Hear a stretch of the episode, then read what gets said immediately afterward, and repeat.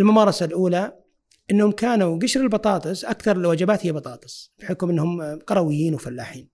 كانوا الأمهات مع الفقر الله يجعلنا شاكرين يقشرون البطاطس ويهرسونه ويعطون إياه وجبة أخرى. كانت أحد الأخوات اللي تعمل معنا في في المجلس آه، قالت لي الأسبوع الماضي أنت جبت حديث في أحد الزيارات اللي المسؤولين لنا تقول غير تفكيري تقول لي بهالشكل قلت أنا قلت لك يعني قلت لك شيء يعني قالت نعم. قلت وش قلت لك عشان أتذكر بس. أنت ما أنت بغرفة عمليات حربية عشان ولا أمنية ولا إلى آخره عشان تشوف وش جد جديد إلى آخره. نتائج مطلوبة أهداف مرغوب مرغوب تحقيقها. كلمة إدارة وقت هذه كلمة ليست صحيحة. أوه.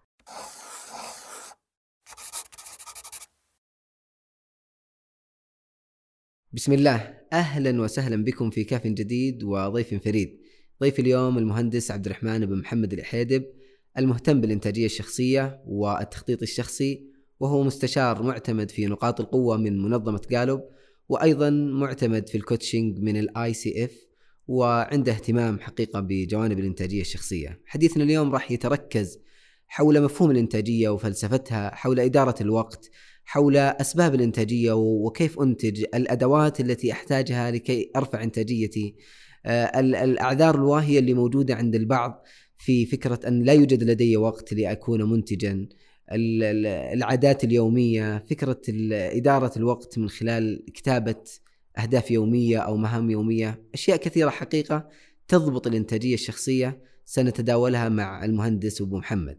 قبل البداية أود أني أنبه حقيقة إلى إلى نشر الحلقة عبر زر الإعجاب أو المشاركة في التعليقات أو آه، آه، طرح آرائكم وأفكاركم ومقترحاتكم على الحلقة. يعني هو سيزيد من نشرها ووصول الوعي إلى أكبر فئة مستهدفة. آه، أما الآن دعونا نبدأ مع مهندسنا. أهلا وسهلا أبو محمد. الله يحييك أبو عمر وسعيد بك والحديث معك. الله يرضى عنك. يعني أنا سيعود بي الزمن إلى ما قبل أربع أو خمس سنوات. كانت بالنسبة لي هي مفترق طرق حقيقة. بعد ما شاركت في برنامج الإنتاجية الشخصية وكنت مشكورا أبو محمد أنت اللي تقوم على البرنامج. يعني فعلا وبدون مبالغة أنا قبل البرنامج غير بعد البرنامج. وإن كان هذا بيعتمد على ما سنتداوله في اللقاء. إلا أن فعلا ودنا نعرف إيش الإنتاجية وإيش الفلسفة الموجودة ونعرف الناس على هذا البرنامج اللي من أخذه بحق كان محور في حياته وتغيير له. فلعل السؤال الأول يكون ما هي الإنتاجية؟ طيب بسم الله الرحمن الرحيم مساكم الله خير أخوي أبو عمر وسعيد آه، بالحديث معك. طبعا آه، في هذا الحوار سأتطرق إلى قضايا مهمة جدا في قناعات الإنتاجية وأنا متأكد في قناعات ستتغير أو ستعزز أو ستطور من خلال اللقاء والحوار الموجود. ولا تستغرب آه، إذا لقينا أن معظم الناس ممكن يتغيرون بسهولة لما يمرون على الأشياء اللي راح نتطرق عليها آه، اليوم سواء شخص منتج وتزداد إنتاجيته سواء شخص منتج وتزداد كفاءة الإنتاجية بمعنى يقل جهده أمام الجهد المبذول أو شخص غير منتج وينتج. كل هذه الأشياء ترى واردة في الأشياء اللي سنطرحها إن شاء الله تعالى آه، في آه، حوارنا الموجود. لما نتكلم عن الانتاجيه إحنا نتكلم مباشرة عن النتائج. فالإنتاجية ما هي إلا من النتائج. فأنا آه، أطبق الانتاجيه لما أنتج بشكل أكبر. أذكر من الأشياء اللي مرت علي. كان في طبيب أمريكي اسمه سرنين وكان يرأس جمعية للعناية بصحة الأطفال في العالم. وقدم مقترح على مجلس إدارة آه، إنه ياخذ دولة فقيرة ويعمل مشروع ضخم جدا عندهم في موضوع صحة الأطفال. اختار ذيك الأيام آه، فيتنام وكان يريد آه، يعدل بعض الأشياء اللي تسببتها السياسة الأمريكية في فيتنام. مجلس الاداره ما كان مرحب بشكل كبير، هو كان متحمس لكن ما كان مرحب يعني ما كان هو متحمس مجلس الإدارة ما كان متحمس. فنزل بثقل وقالوا تروح بس ما نعطيك ميزانيه كبيرة ولا نعطيك إلا ست شهور وضيقوا عليه بس عشان عشان يرفض بس. وخذ التحدي وراح هو وزوجته وابنه دون ميزانية دون أدوية كثيرة دون مساعدين إلى آخره. عشان يشوف الإنتاجية كيف كيف تلعب في محدودية ال- الوسائل والممكنات. لما راح والتقى مع مسؤولي الصحة وأعطاهم الخطة اللي يعمل فيها. بلد آه، مختلف عن ثقافته عن لغته. فطلب فريق العمل آه، اللي بيكون يسوي مسح لأمراض الأطفال. وسووا مسح على عدد كبير من القرى. وبعد شهر جت النتائج. طبعا خلال هالشهر كان يلتقي مع المستشفيات ويزور ويشارك مع فريق العمل.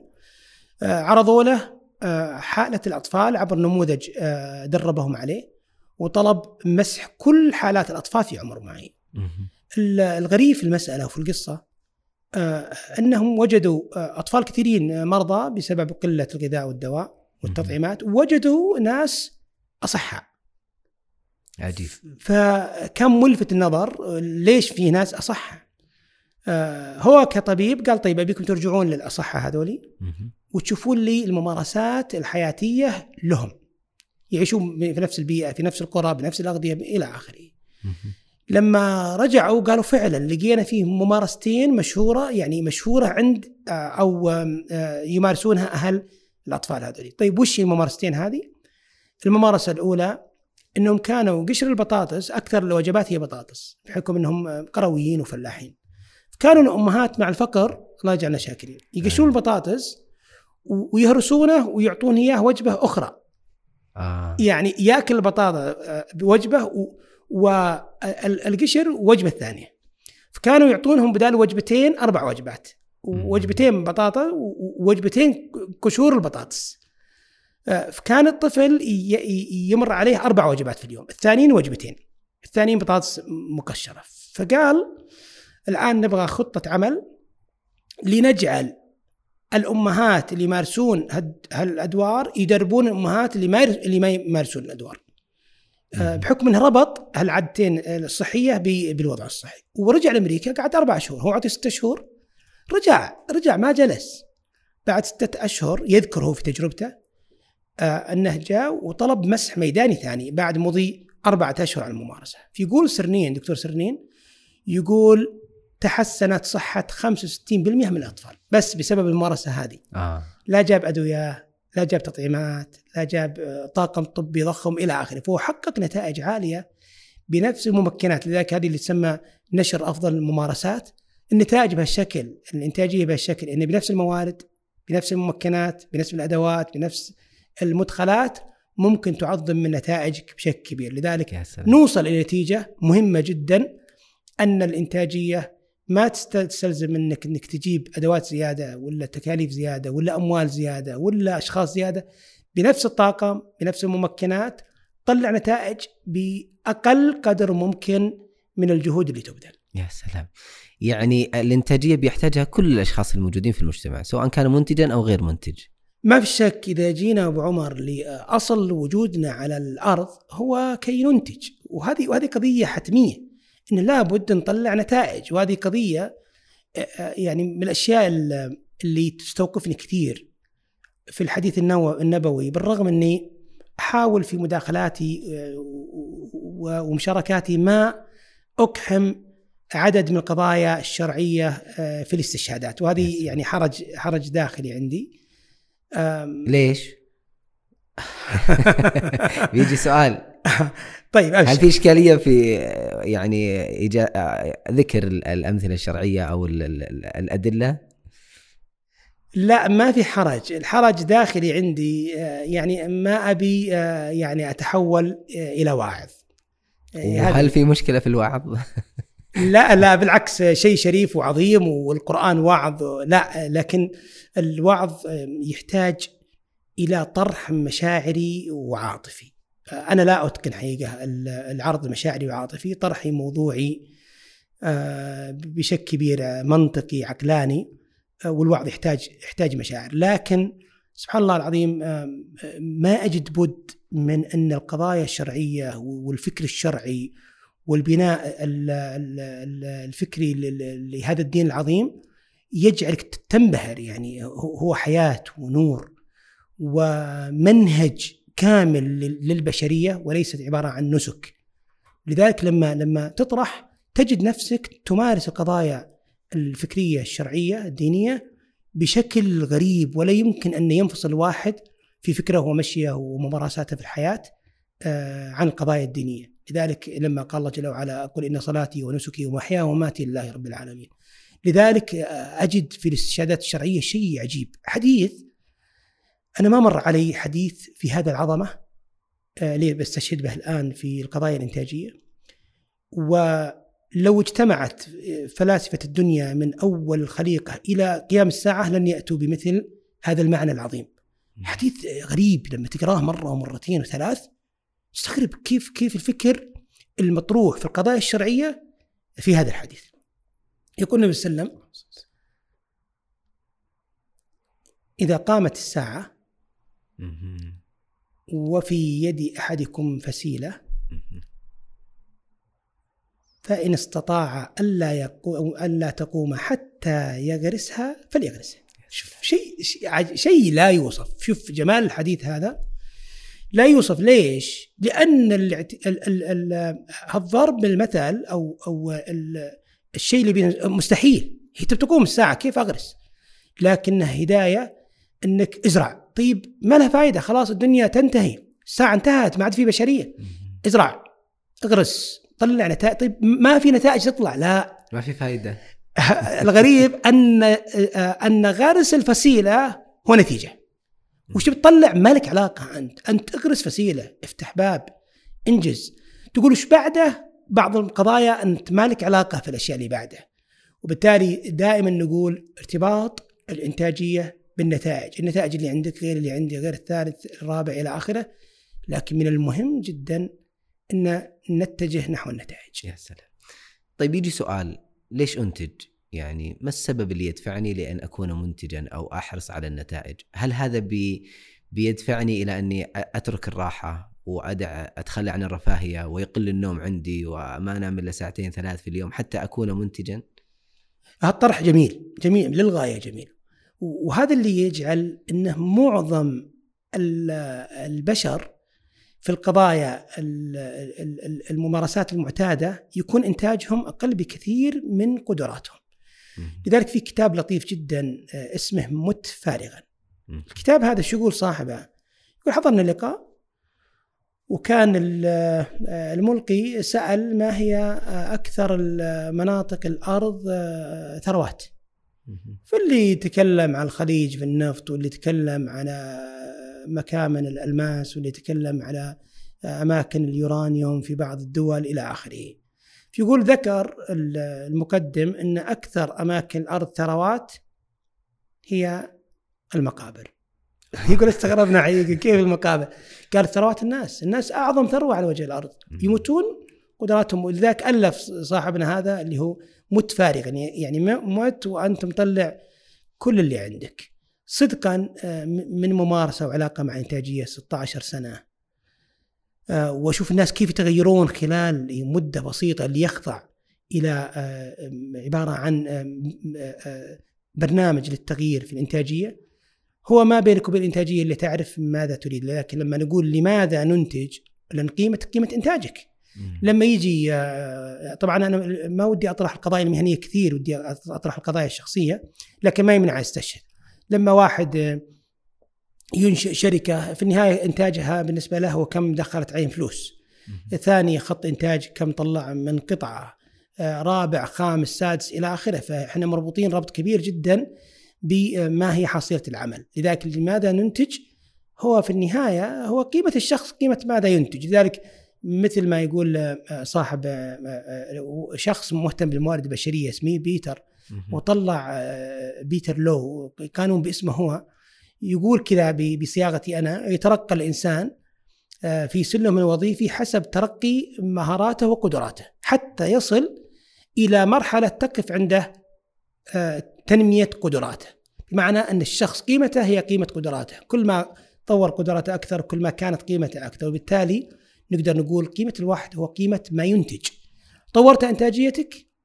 قيمتك تزداد. آه، توقفت آه، تطويرك نفسك؟ إنتاجيتك تقف تقف. توقفت إنتاجيتك؟ ليس لك أي قيمة.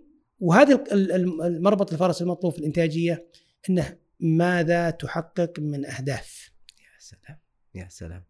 طيب إيش الجوانب اللي آه، يعني خلينا ناخذ جوانب الجوانب الحياة الموجودة؟ وكيف أستطيع إني من خلالها أزيد إنتاجيتي؟ وين أركز في أي في أي جانب من جوانب الحياة أنا أركز عليه؟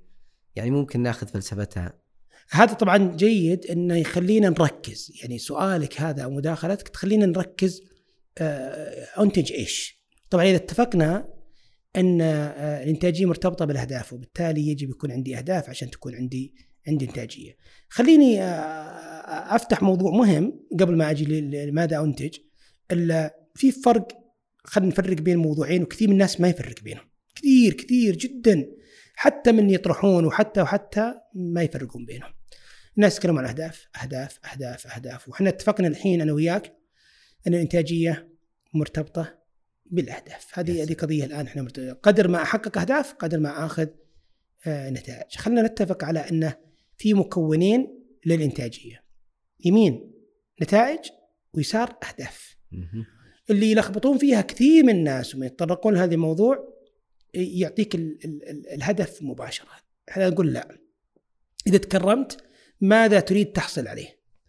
آه، أذكر آه، آه، أحد الكتاب كان يتكلم عن تجربة بالنسبة له. يقول دخلت برنامج مدته سنتين. أريد أحصل على شهادة معينة. وهالبرنامج كان يتطلب أشياء كثيرة جدا مني. ومعدات وأدوات. يقول بعد أسبوعين شعرت أني ماني مستمر في هذا البرنامج.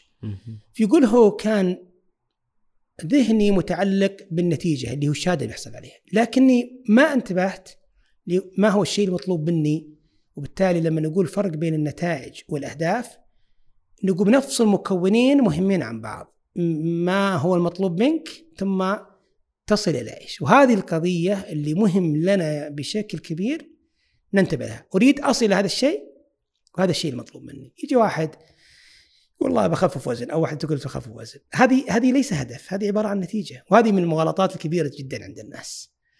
آآ آه، آآ آه، تخفيف الوزن طبعا لابد يحدد الوزن اللي بخفه 10 كيلو 20 هذه نتيجة ليست هدف. طيب الهدف وش بتسوي؟ وبالتالي ننتقل من الشيء اللي بتوصل له مقارنة بالشيء اللي اللي مطلوب منك. فإذا فصلنا بين الأهداف والنتائج نستطيع نتوجه وش الشيء المطلوب منا بالضبط. ولا وليس المسألة تعلق عاطفي آه، أجوف. لا يطلع تعلق آه، منطقي عقلاني. ترى مطلوب مني واحد اثنين ثلاثة أبصل إلى هذه النتيجة. يعني وهذه ممكن ندردش حولها. يعني المشكلة عندنا في صناعة الهدف. بالضبط. آه، تحديد النتيجة مطلوبة؟ يجي واحد يقول ودي أطور نفسي. ودي واحد الثاني يقول الله ودي أزيد قدرات الموظفين عندي، الثالث يقول الله ودي عيالي متميزين، الرابع يقول ودي أتعلم الإنجليزي، الخامس تقول ودي أشياء كثيرة جدا إذا ما حددت النتيجة خلينا الآن ما نقول الهدف خلينا الآن نتفق تحديد النتيجة يعني الشخص اللي يقول ودي أطور موظفيني وش النتيجة المطلوب؟ وش موظف متطور وش المتطور بالضبط؟ ودي والله أزيد عيالي متميزين، إيش التميز بالضبط اللي تبغاه؟ كنتيجة لاحظ معي ليس كهدف الآن. يجي واحد يقول والله يا أخي ودي أصير منضبط، طيب آه، إيش الانضباط اللي عندك؟ خام يقول واحد ثاني يقول يا أخي ودي عيالي مثقفين، واحدة تقول أبي عيالي مثقفين. هذا هذه نتيجة غير غير واضحة. ما يعني لو تروح المطعم تقول والله يا أخي أبي أكل زين، طيب كل أكلنا إحنا زين. ما يستطيع يجيب لك النادل وجبة بناء على طلبك الغامض. لذلك يتفاعل معك الكون بشكل كبير حينما يكون طلبك محدد ما يمكن واحد تاجر يقول والله أبي أحسن سيارة ما في شيء اسمه ما في شيء اسمه أحسن سيارة. أبي أحسن موظف في تطوير ما في شيء اسمه أحسن موظف لن تجد المسألة هذه. فإذا كان غامض النتيجة غامضة سيكون التطبيق غامض. وهذا منطلق مهم منطلق جدا مهم ويندر إني أجي لواحد ولا واحدة يكتبون اهداف نتائجهم بشكل دقيق في يعني مجالات شتى. إذا أحسن في واحدة ما يحسن بالثانيه وهذا يظهر لي القاسم المشترك بيناتنا في عدم تعظيم النتائج اللي هو عدم وضوح النتائج المطلوبه آه، بالقدر المعياري. طيب يعني الآن حقيقة تلقى في كثير من الناس بداية كل سنة أو في أي وقت يجي يضع له أهداف، إذا انتهت السنة يجد إنه ما أنجز منها إلا واحد اثنين أحيانا ما أنجز شيء. يعني آه، هل مشكلته خلينا نقول إنه هو ما ما عرف وش يكتب من أهداف؟ ما عرف وش الجوانب المهمة اللي يحتاجها؟ ولا إنه ما ركز على نتائج فعلا تحتاج إلى إنه يبذل فيها؟ طبعا ترتبط كثير الانتاجيه بالتخطيط الشخصي لكن ما ودي حقيقة نمسك طريقة التخطيط الشخصي يرتبطون مع بعض وش الفرق بين الإنتاجية والتخطيط الشخصي؟ طبعا الإنتاجية هي شيء عام يشمل القضايا المهنية والشخصية. آه، يرتبط بكيف أحقق نتائج التخطيط الشخصي لا نجي لمحاور الحياة ونبدأ نضع يضع الشخص خطة لنفسه ويبدأ يضع مستهدفات وهي أدق بكثير من الانتاجيه يعني كأن المظلة العليا هي الإنتاجية آه، بينما الشيء المخصص هو التخطيط التخطيط الشخصي خلى بشير دامك يعني أشرت له خلى بعطي بس جواب سريع ثم نرجع. موضوع الإنتاجية سلام. آه خلينا نقول عندنا عدة مكونات مكون مهم النتائج. فإذا أخفق فيها يعني مثل ما يقول ال- آه، يعني أهل المنطق آه، الشرط ما ينتفي ما يلزم من عدمه العدم ولا يلزم من وجوده الوجود. فإذا انتفى النص عن النتيجة ينتفي الإنتاجية كاملة والتخطيط الشخصي وإذا وجدت لا يعني إنها توجد. للنتائج فالشرط الأول أن يكون عندنا نتائج واضحة وواقعية طبعا إذا وجدت يستلزم الأشياء الثانية اللي هي موضوع الالتزام. لذلك من آه، الناس اللي كانوا مؤثرين جدا في هالفكر اللي هي اللي هو جيم رون ومؤثر على كثير هو توفي مدة وهو كان أستاذ لجزء من المؤثرين في العالم الآن. فلك كلمة مهمة جدا يقول الالتزام هو الجسر الواصل بين الهدف وبين تحقيق الهدف. هذا الجانب الثاني الآن أن لما أحط النتيجة بشكل صحيح وأحط أهدافي بشكل واضح آه، يجي موضوع الالتزام. طبعا يدخل جوا التزام التحفيز إلى آخره. هذه مكونات بعض مرات تشترك بين الإنتاجية والتخطيط الشخصي لكن هي أقرب للتخطيط الشخصي منها للإنتاجية. مهم. طيب آه، دام يعني جينا في جانب التخطيط الشخصي وربطه بالإنتاجية. فلسفة هرم الإنتاجية بناء على محاور الحياة آه، جيد آه، جيد مرة لأن بربط هذا السؤال مع السؤال اللي أنا ترى يعني آه، ما جاوبت عليه إيه. وأنت ما انتبهت لي يعني ما جاوبت عليه. هرم الإنتاجية ينبني على مجالات الحياة اللي ودي أنتج فيها. بالتالي لما يجي واحد نقول له اكتب أهدافك إذا تكرمت اللي بتنتج فيها، في الغالب يكتب عدد قليل، خذها قاعدة مني، يكتب في الغالب عدد قليل من من, النتائج. مهم. خاصة إذا كان ما تعامل مع آه، وجود أهداف. فلما نقول اكتب يكتب اثنين ثلاثة أربعة ما يكتب شيء كثير.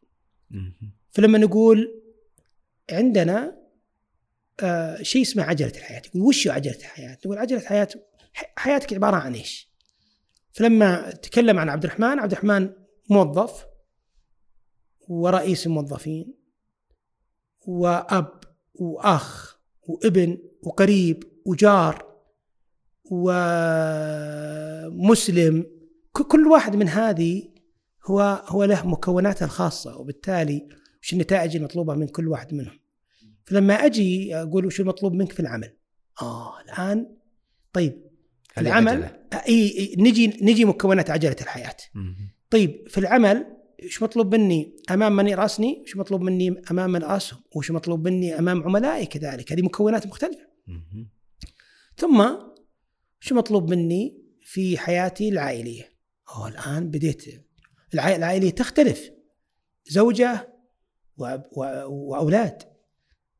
طيب خلاص لا ما هو خلاص. شو مطلوب منك من النواحي الاجتماعية؟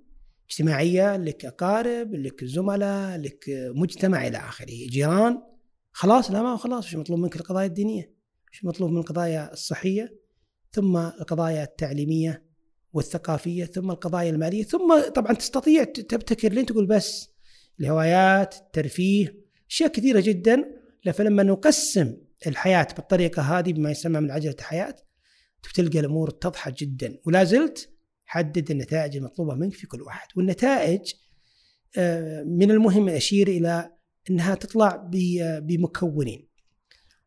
مكون الألم ومكون الأمل. هذه مكونين مهمه لن تأتي نتيجة أم، لا تخضع لواحد من الاثنين هذولي. أمل اللي عبارة عن الرغبات الشيء اللي تطمح له آه، أما الألم الشيء اللي مزعج. آه، عندك إشكالية مع موظف عندك سيارة خربانة عندك آه، ضعف علاقة مع أبناء عندك آه، ضعف آه، في الصحة عندك تقصير في قضايا دينية إلى آخره. نعم تجي الألم.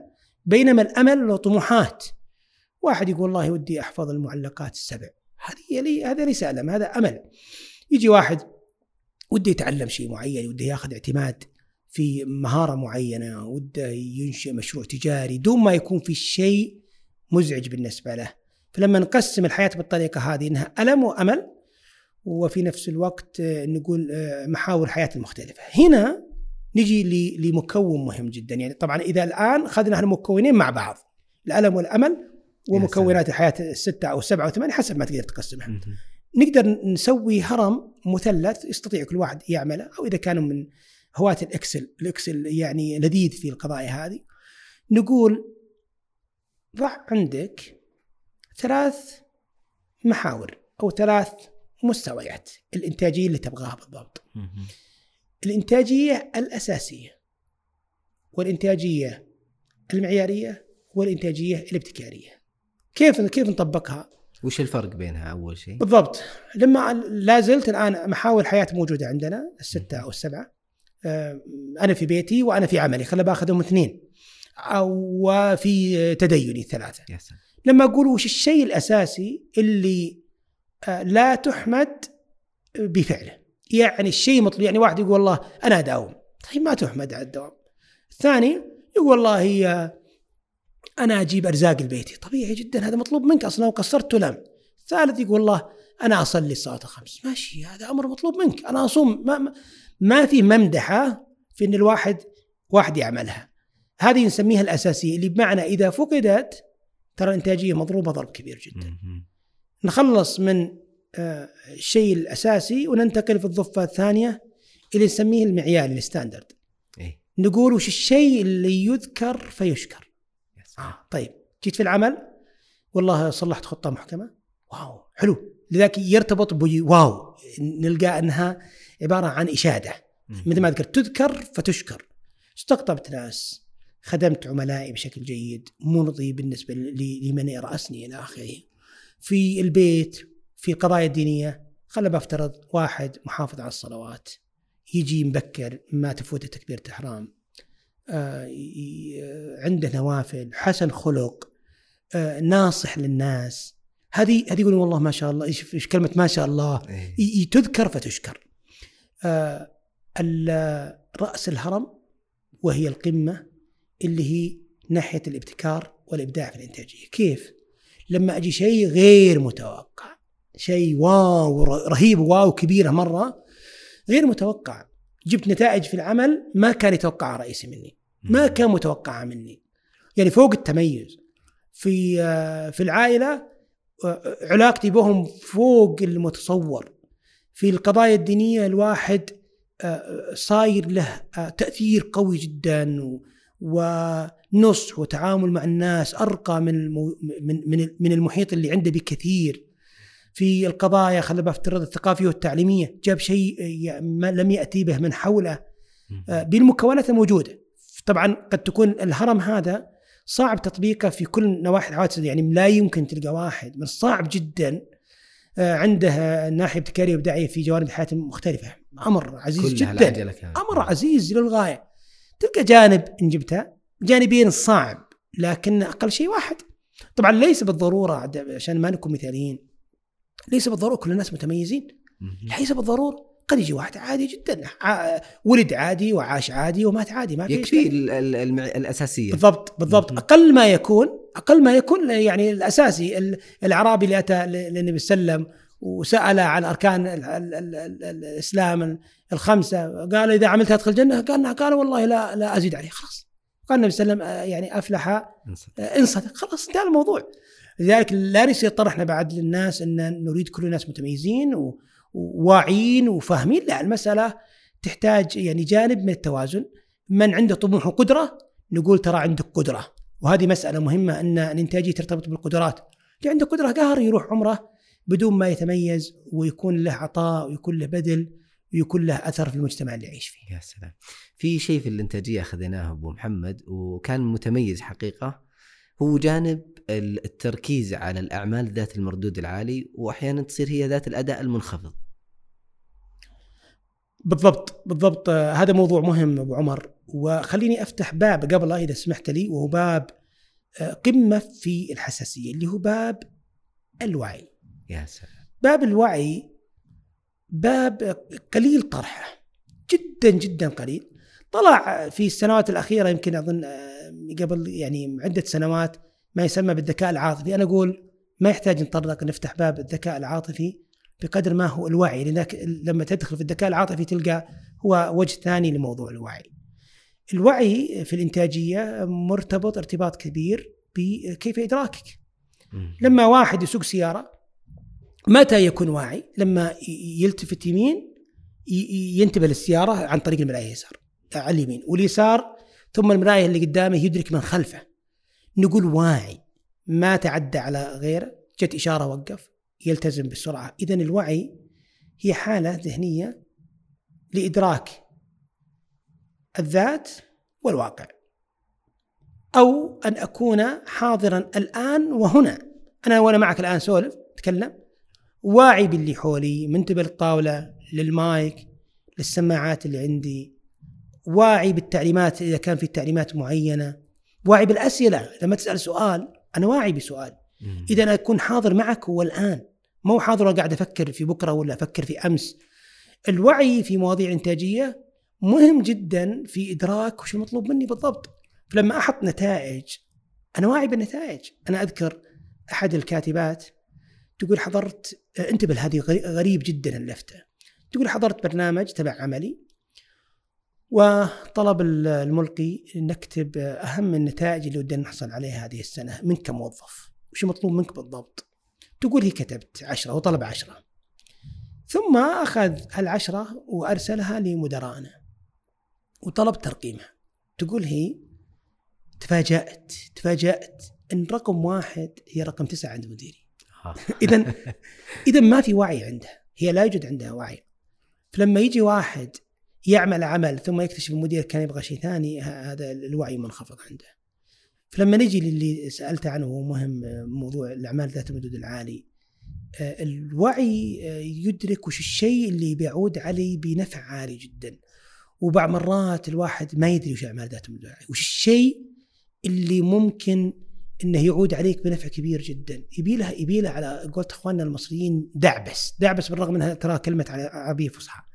إحنا نراها إخواننا لكن هي كلمة عربية فصحى. تبدأ تدقق فيها وش الشيء اللي إذا عملته يكون مردود عالي. وخليني أجيب حديث حديث غريب جدا.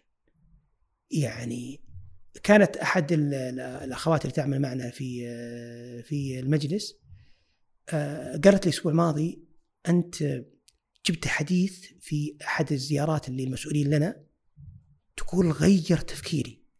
تقول لي يا باشا قلت أنا قلت لك يعني قلت لك شيء يعني قالت نعم.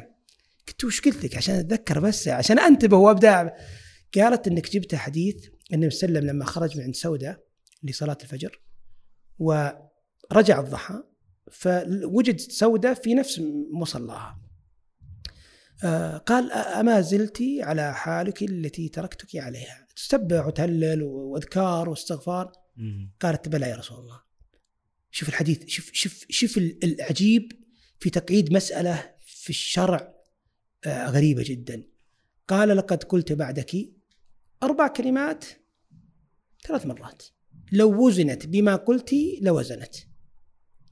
سبحان الله عجيب سبحان الله يعني غريب. لي سبحان الله وبحمده عدد خلقه؟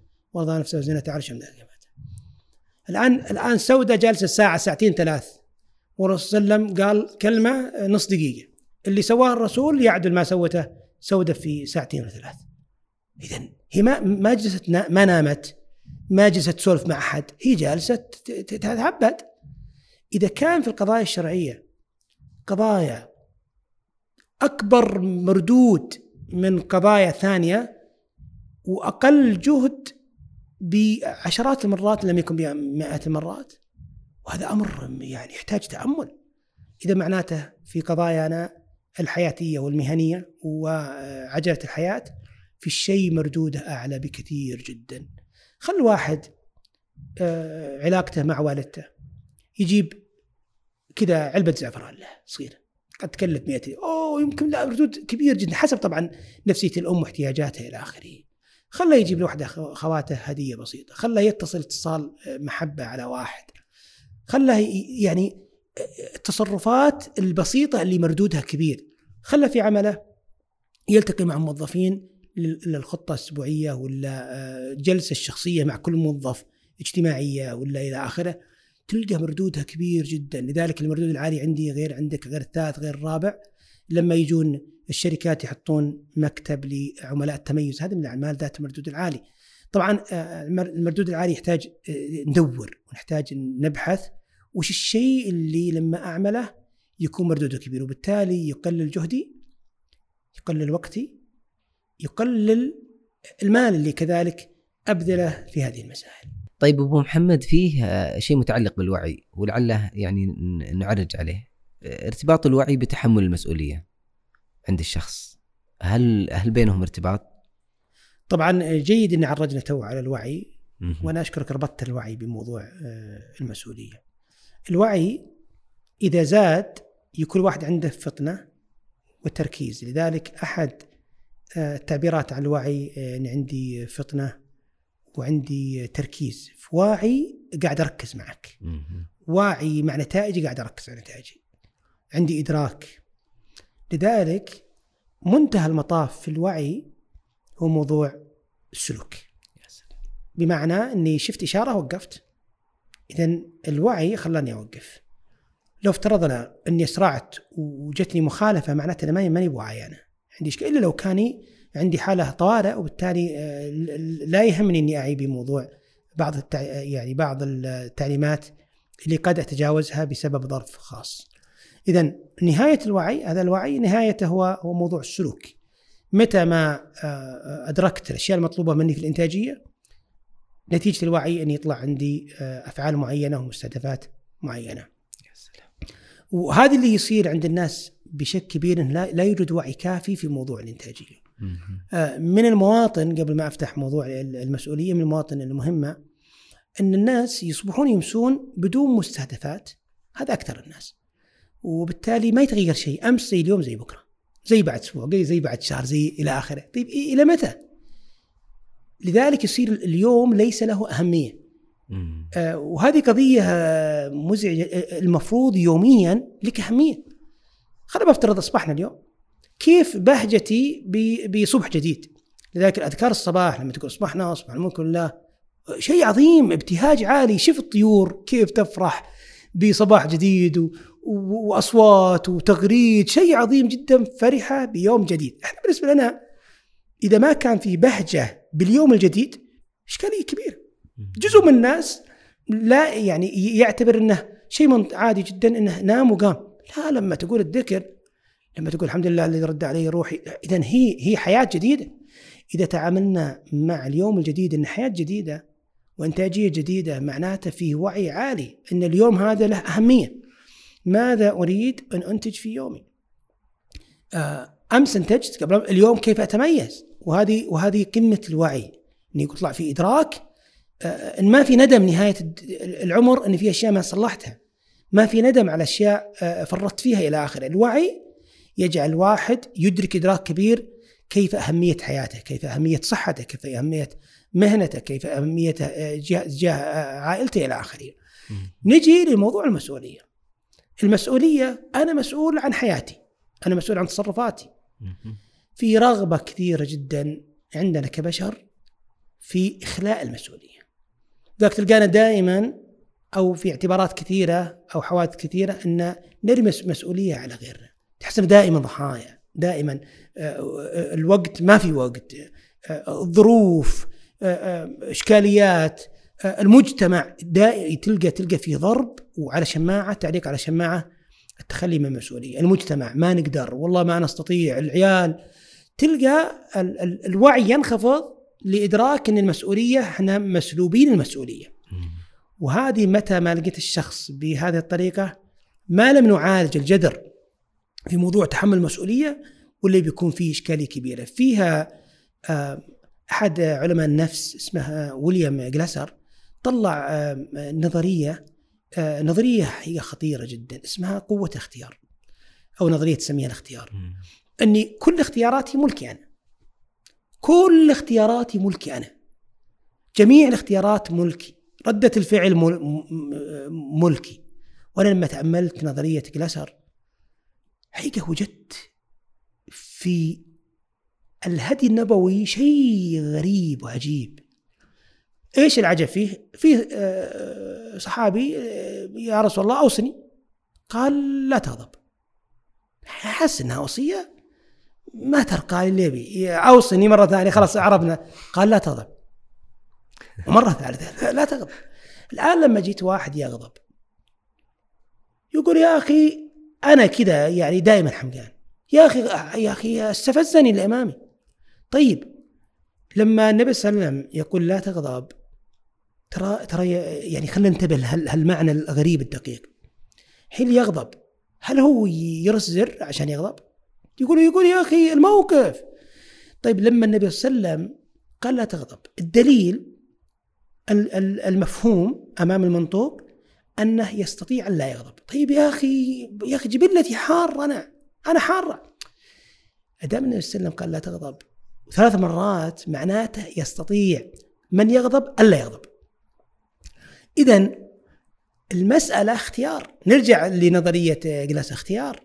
اللي مات ابنها وأتى النبي صلى الله عليه وسلم يهديها فردت عليه ثم جت في المساء تعتذر. قال النبي صلى الله عليه وسلم كلمة عجيبة. واحد ميت ابنه. تقول قال إنما الصبر عند الصدمة الأولى. طيب أنا غصب علي فقدت ابني غالي لا يظل. إنما الصبر عند الصدمة الأولى. قضايا الوعي بالتصرفات هي اللي تجعلنا بعض مرات إذا نقص الوعي نجي المسؤولية نرميها على غيرنا. الوعي ونظرية اختيار ترتبط بالمسؤولية. كل ما اقتنعت أن اختياري ملكي أقتنع أن المسؤوليه عندي. واحد طلع عليك في السيارة. طبيعي تحمق. لا مو بطبيعي تحمق. مو بطبيعي تحمق. ابدا. يا أخي نرفزني. ما في حد ينرفزك. أنت تتفاعل مع الحدث بالرغم من الطرح أنا ما ودي أحرق الطرح. الطرح هذه ربما يكون له حلقة مع يعني له وضع مختلف تماما آه، ويكفي من ال- القلادة ما أحاط بالعنق آه، لأنه موضوع عميق ويحتاج فلسفة ويبغى له تدرج لين نصل إلى آه، يعني ال- القناعة بأن جميع تصرفاتي ملكي بس بجي للمسؤوليه متى ما أردت قلت إني عندي حرية معناته عندي مسؤولية. لذلك في كلمة جميلة للغاية لدكتور فرانكلين طبيب الأعصاب النمساوي لما طلع العلاج بالمعنى كلمة جميلة يتكلم عن الحرية والمسؤولية ويقول ترتبط ارتباط كبير الحرية بالمسؤولية لذلك يقول أدعو مثل ما أن الأمريكان وضعوا تمثال الحرية في الجزء الشرقي من أمريكا المفروض يضعون تمثال ثاني في الجزء الغربي من أمريكا في المسؤولية. آه، ليش؟ لأنه قدر ما أكون حر قدر ما أكون مسؤول. بالتالي ليش نتهرب أن منحب أحرار غصبا علينا؟ عشان نتمل- نتملص من موضوع المسؤولية. ما نصير مسؤولين. إذا لم أكن حرا لم أكن مسؤولا. لما يجي واحد إخلاء مسؤولية.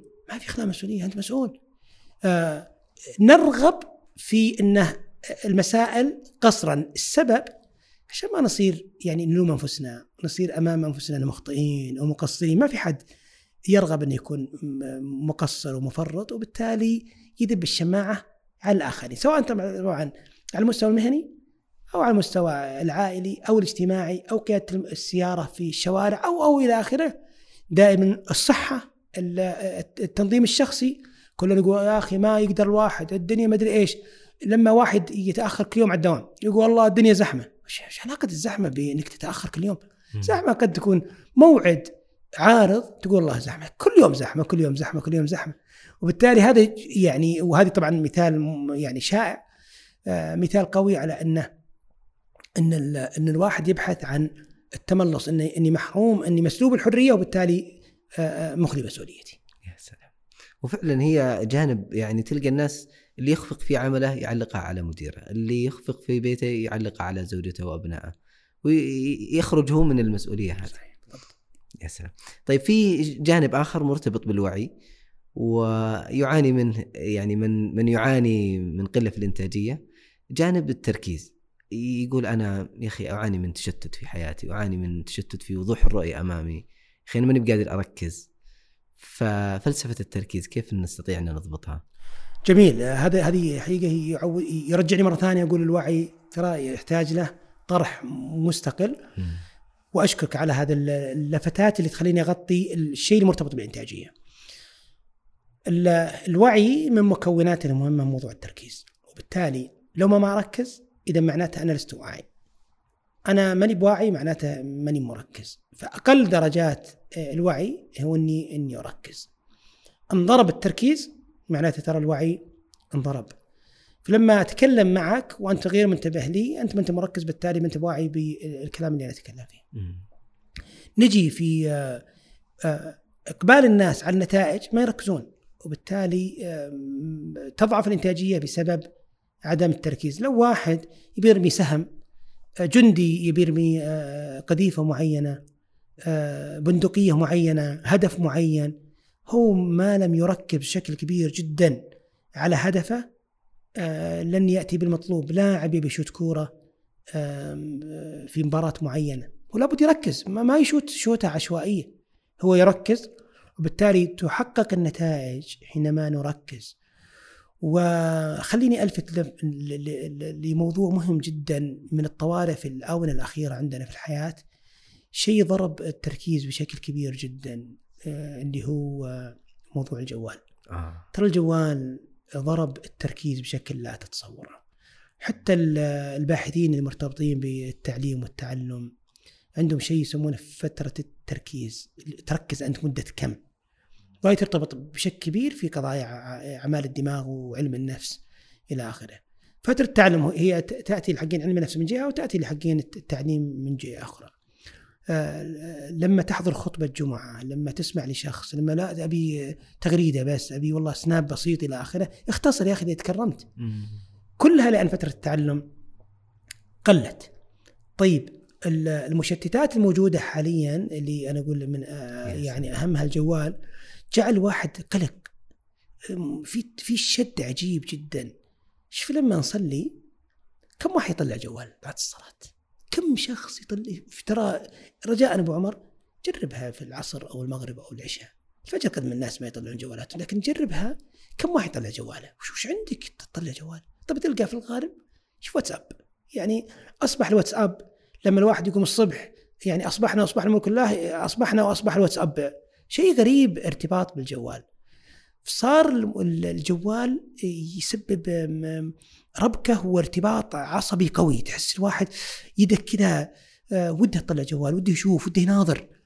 والمرحلة هذه خطيرة جدا جدا خطيرة. شوف أي مناسبة اجتماعية. كم واحد مطلع الجوال؟ بعض مرات في ناس يأكلون وهو مطلع الجوال. إيش موجود؟ بالتالي صار في شيء مساحبك أنت مساحبني أنا والثاني والثالث والرابع تشوف طيب وش عندك؟ هي هو ارتباط عصبي. ولو يوم من الأيام تكلمنا عن العادات اليومية بعمق سنتكلم عن موضوع إنه ارتباط عصبي عميق جدا يجعل الواحد يأتيه أمر عصبي طلع الجوال. لا شعوري. لا شعوري لا شعوري. مم. يعني يحس انها يعني قلق في شيء ناقصه. لازم أشوف الرسالة طيب تلقاه بعض مرات كل خمس دقائق يفتح الجوال. أنت ما أنت بغرفة عمليات حربية عشان ولا أمنية ولا إلى آخره عشان تشوف وش جد جديد إلى آخره. جرب ركب أحد البرامج اللي تعطيك إحصائيات آه، فتح الجوال مدة آه، وش البرامج اللي تفتحها كم فتحتها مرة.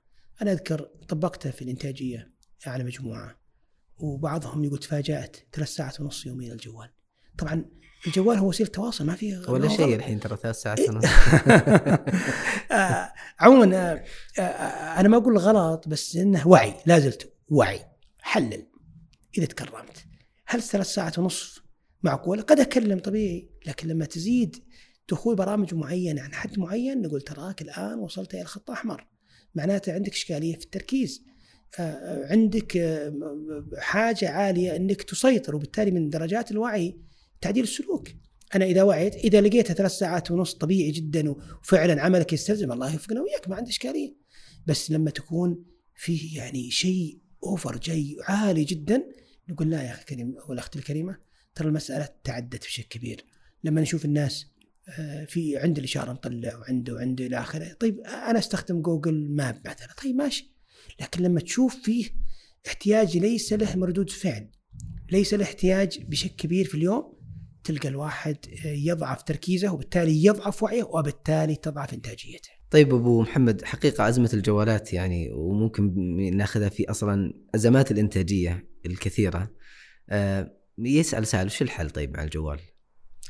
طبعا لا زلت الوعي عندي غير عندك عند الثاني غير عند عند الأخت عند إلى آخره هي هي مختلفين أهم شيء في موضوع الوعي تقييم لما تقيم زي واحد لما يجي عنده الشركة ولا عنده مؤسسة ولا عنده محضن تعليمي ولا إلى آخره هو يقيم. لما نقيم أنا أقدر أصف الموقف وش أحتاج إلى آخره. وهذه من من أبجديات الجودة لمسائل التحسين. لما أقيم أنا صاحب القرار الآن. أعمل بس أهم شيء إني أعمل بعلم.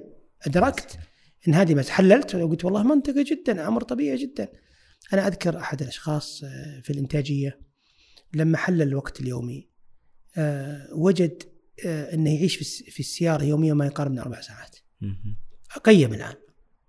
يعني كان بالنسبة له يعني شيء مفاجئ ما كان تصور إنه إنه لهالدرجة. لكن يعني عمل تصرف ما خطر في بالي ولا ولا يخطر في بال أحد كيف تصرف هذا الشخص التصرف. لكن هذا التصرف نهاية هو ملكه هو هو مسؤول لاحظ معي. هذا الموضوع انطلق من مسؤولية ثم انطلق من وعي. في الوعي يأتي حينما أركز أقيم أدرك واقعي. لكن لما قلنا الوعي هو يقظه ذهنية لإدراك الذات والواقع. أدرك وعي. قد يجي واحد يقول لا والله منطقي خلاص آه، استسلم بس إني مدرك.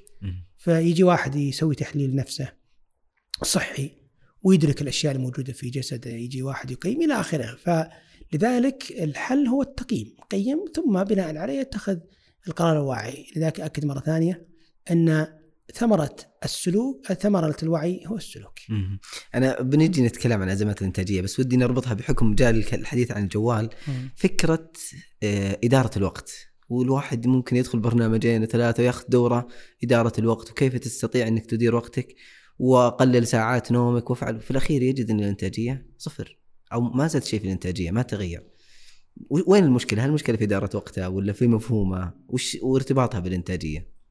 آه، طبعا آه، طرح هذا هالزاويه هذه مهمة جدا. لأن من من من منطلقي أنا والمبادئ اللي يمشي عليها كلمة إدارة وقت هذه كلمة ليست صحيحة. أوه. تطرق ودورة إدارة وقت وبرنامج إدارة وقت. أنا من منطلقي لا يوجد شيء اسمه إدارة وقت. طبعا بحثت بحثت كثيرا في موضوع الوقت وفلسفة الوقت وكلام كلام الفلاسفة عن الوقت. وقضيت فيه مدة طويلة حقيقة. وجدت شيء تتوه في في الحديث عن الوقت. وبديت أشوف كيف عالجها أينشتاين في نظريته النسبية العامة والخاصة وكيف غير مفهوم الفيزيائيين للوقت إلى آخره. ولقيتها سر من أسرار الكون لما نتكلم عن الوقت. ما هو طبعا مجالنا الآن لكن برجع موضوع إدارة الوقت. أنت ما في حد يقدر يدير الوقت. الوقت ليس ملكك أصلا. هو يمشي ما يسألك. لا يسألك أمشي ولا ما أمشي. تقول إدارة مال مال أن تمسكه وتحبسه وتتعامل معه وتلمسه وتراه. لكن الوقت كيف تدير شيء مو لك أنت؟ أنت لا تستطيع إدارة شيء لا ما هو ملكك يجي آه، واحد عند نهر يقول أدير ما يدار النهر ليس ملك يمشي. ممكن تودي المجرى يمين تحت سد إلى آخره لكن هو ماشي ماشي. فلما يكون الوقت ليس ملكك أنت لا تستطيع إدارته. لا تستطيع إدارة ما لا تملك. المصطلح هذا هو جاء يعني آه، بشكل تلقائي ومشى. لكن لما نجي نتكلم عن إنتاجية نقول لا تستطيع إدارة الوقت. انسى الموضوع هذا إدارة الوقت. طيب والحل؟ أنا عارف إنه مفاجئ مفاجئ وهذا أمر مهم. خلنا نجيب دليل آه، بسيط جدا آه يعني كعرض منطقي. واحد انحبس آه، في منجم. آه، وجلسوا آه، محبوسين. كيف يدير وقته؟ ولا يستطيعون إدارة وقته. جالسين محبوسين. أو واحد مسجون محبوس ما يقدر يسوي شيء. يقول واحد ممكن يصلي يستغفر يقرأ. طيب افرض إنه غير مسلم. ما عنده استغفار ولا عنده الصلاة ولا إلى أو لا يتبع الدين هو كيف يدير وقته؟ هي جالس وما ما عنده شيء. إذا الوقت لا يدار. طيب شو يسوي؟ ما هي قاعد. هو ينتظر نهاية ينتظر مرور الوقت. هو انتظار مرور الوقت. آه من هنا طيب وش البديل؟ نعم البديل هو إدارة المهام. وليس آه. إدارة الوقت. كيف يدير المهام؟ هذا الآن آه، والله جبنا كتاب قرأ. خلاص هذا بدا بدأ الآن يتعامل مع مهام. إذا التعامل هو الفصل الأصل مع المهام وليست مع الوقت.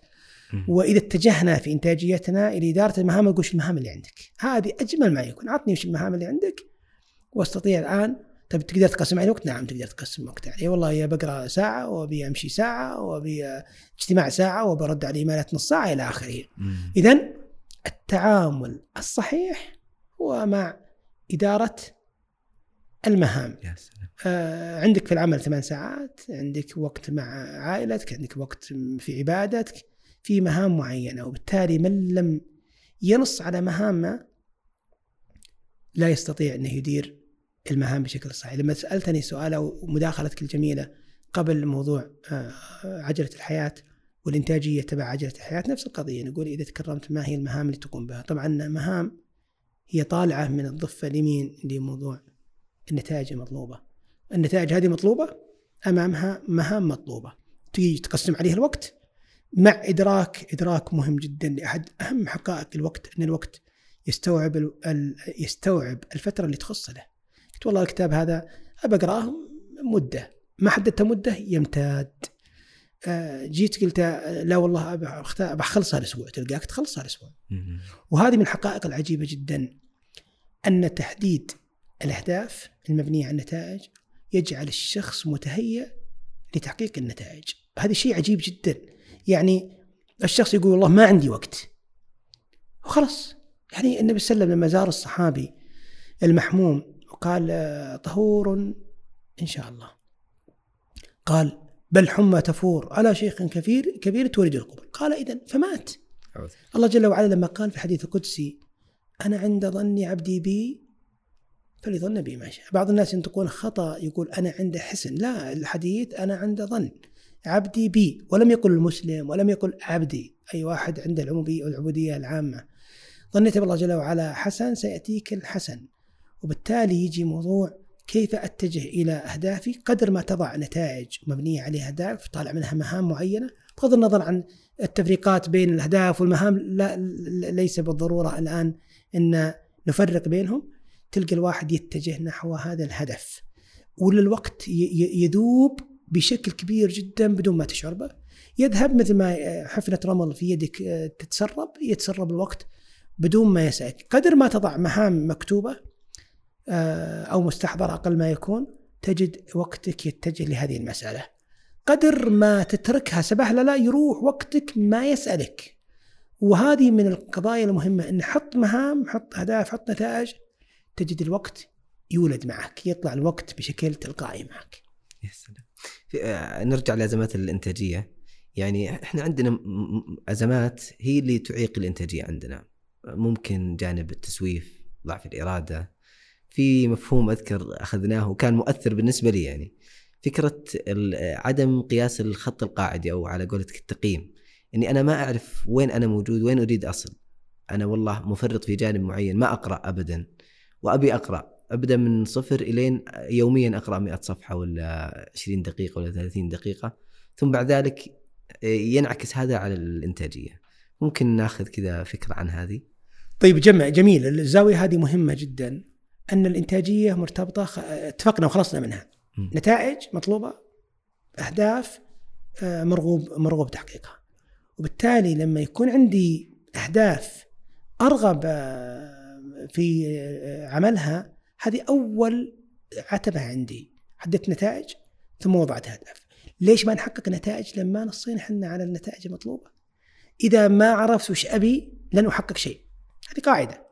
ما عرفت إيش أبي لن أحقق شيء. بالتالي تلقى الواحد تجي تقول له عطني خلال العام الماضي وش أنجزت. جزء كبير من الناس الحقيقة ما يجاوب. وأنا جربتها بنفسي.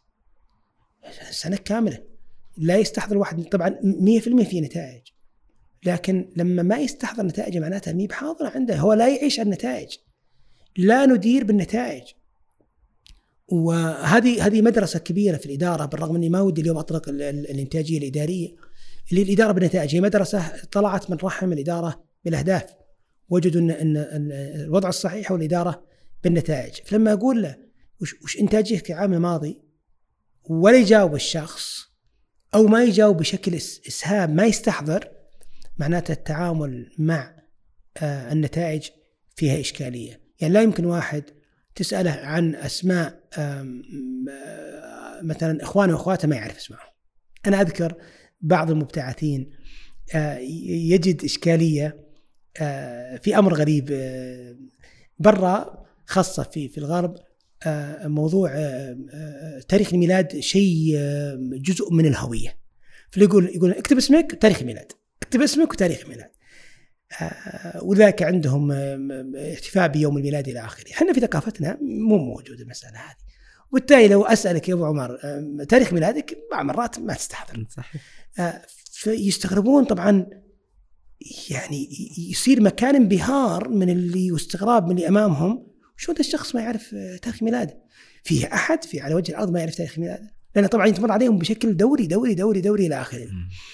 فيجد ال- البعض مخرج يقول لا إحنا عندنا تاريخ هجري ولازم أحول يعني يعني يلفقها شوي إن التحويل لكن الحقيقة أكثر ناس إلا الشياب اللي عندنا اللي كلهم واحد سبعة واحد سبعة واحد سبعة واحد سبعة, سبعة إلى آخره.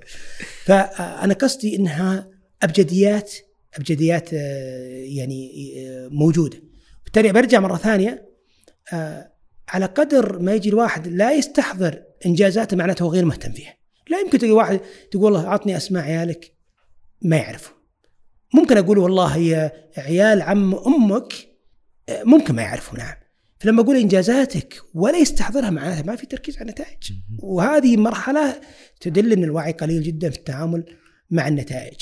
فلما أقول وش بنتج آه، إذا نصيت على النتائج ثم آه، نصيت على الأهداف ثم بديت أتجه لها بشكل قوي يعني يبدأ محاسبة يبدأ تركيز يبدأ متابعة يبدأ تقييم كل ما تشاء منها بس يظل أن مربط الفرس مع النتائج المطلوبة عبر آه، عجلة الحياة.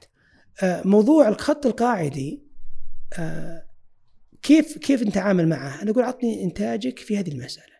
يجي واحد يقول والله ودي أطور من قدرة أبنائي. طبعا لازلنا وتطور إيش؟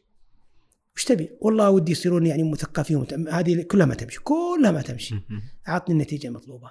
أو واحدة وش النتيجة المطلوبة؟ طبعا أسهل مسألة نستطيع أن نتعامل معها الوزن. يعني وهي قضية يعني منتشرة بشكل كبير جدا. آه، فيقول والله ودي وزني ينزل من 90 إلى 70 اذا هذه نتيجة واضحة جدا. إذا تكرمت اذا الوزن موجود حاليا هو 90 الخط الأساس 90 وش الأعمال اللي اللي, اللي تبدأ بعد؟ هذه من أسهل الأمثلة. جاء واحد يقول والله ودي أزيد لياقتي. طيب وش زيادة اللياقة؟ النتيجه لوش؟ يقول ممكن أصير أركض نص ساعة بدون تعب. بسرعة خلنا بفترض 6 كيلو في الساعة. هذه نتيجة واضحة جدا. طيب كمل أنت أركض. يقول والله ما أدري. يجي واحد يقول والله بدي أتعلم إنجليزي. وش التعلم؟ متى تعرف؟ أذكر أحد الزملاء. قبل سنوات كثيرة أخذ برنامج مع مدرس آه، آه، ومدرس إنجليزي آه، أمريكي فيقول لي هو بعد ثلاث شهور ما حسيت إني يعني آه، تغيرت كثير. وكنت أدفع على كل جلسة آه، 37 دولار رخيص. فشكيت له في بعد ثلاث شهور. قال لي طيب نهاية الجلسة نتكلم معك في الموضوع. يوم انتهت الجلسة ولا ذا العجيب المدرس شغل له آه، مقطع صوتي من أول لقاء بينه وشغل له مقطع صوتي من لقاء اليوم. يقول حقيقه استحيت على وجهي لأن فرق فرق فرق فرق كثير جدا جدا فرق كثير. لذلك التقييم موضوع مهم. أريد انتج انتج إيش وش وضعك الحين بالضبط. قد يكون الخط الأساسي ال baseline صفر. أبى أقرأ أنا ما عمري أقرأ. بمارس رياضة أنا ما عمري مارس رياضة. آه وهذه تجعل الواحد إذا زلت آه وضعت نتائج ثم قيمت وضعي الحالي. طيب في شيء مهم حقيقة. هل هل الإنتاجية مرتبطة بالنجاح؟ وهل النجاح إذا كان مرتبط بالإنتاجية هل هو مرتبط بالسعادة؟ وهذه موضوع آه، فتحت موضوع كبير مرة مرة مرة كبير. طيب خلنا أشير إشارات مهمة فيه ارتباط الإنتاجية بالنجاح. آه لما نقول واحد ناجح هو تجاوز مثلا صف معين نجح شخص آه، رجل كون آه، منظومة أعمال ومال نقول والله ناجح في حياته. واحد ترقى وظيفيا إلى أنه وصل مواط يعني مناصب عالية سواء في قطاع حكومي أو أو خاص أو خيري إلى آخره. نقول نجح. واحد ناقش آه، رسالة ماجستير أو دكتور نقول والله نجح. واحد يريد اعتماد في خلنا بفترض من عندي زمالة محاسبين سعوديين وخذ آه، سكبة اللي هي الزمالة. نقول نجح زمالة طبية نجح. إذا النجاح هو تحقيق نتيجة. لازلت تحقيق النتيجة حصلت مو حققت هدف مع الاختلاف بس الفلسفي بينهم لكن حصلت حصلت على نتيجة. هذا هو النجاح. آه الإنتاجية هي وسيلة مهمة جدا لتحقيق هذا النجاح. إذا ثمرة الإنتاجية أني أنجح. هي ثمرة آه الإنتاجية. موضوع السعادة موضوع مختلف تماما. ليش مختلف؟ لأن لما نتكلم على النجاح ليش هو يجيب بهجة؟ وليس يجيب يجيب يجيب نجاح. موضوع الانزيمات لها تفصيل وعلاقتها كثيرة بالبهجة وتجاوزا موضوع السعادة. سلام. آه، أشهر انزيم موجود هو ال- الاندورفين والدوبامين والسيروتونين والأوكسيتوسين خلينا نفرق بينهم لأنهم مرتبطين بعملنا. لما احقق هدف أبتهجت اخذت شهادة ربحت شريت ترقيت على طول الدوبامين يطلع لي. أحس مبسوط مبسوط مبسوط مرة. اذا الدوبامين ضخ طيب بعد مدة خلاص انتهى. بعد مدة من شرى سيارة طبيعي جدا يبي آه، يقل عنده. يعني بمعنى أنه مؤقت الدو الدوبامين. طيب اذا اذا يعطي يعطي بهجة وليس يعطي يعطي سعادة. عندنا مثلا آه، آه، السيروتونين السيروتونين لما أكون مهم وأنا محور وأنا مشهور يقوم السيروتونين آه، لما أتحمل مسؤولية لما أثق في نفسي السيروتونين يضخ. الأوكسيتوسين لما أعمل مع العمل الجماعي ال- الارتباط بالآخرين آه، يفرز حتى حتى يفرز عند بعض ال- الحيوانات الأليفة اللي لها علاقة بالإنسان. آه، هذه هذه الإنزيمات لها علاقة بالبهجة الداخلية، الأندروفين لما أبذل جهد آه، رياضي وقوي يفرز، لذلك لما الشخص يطلع عنده اكتئاب معناته عنده إشكالية في الإنزيمات.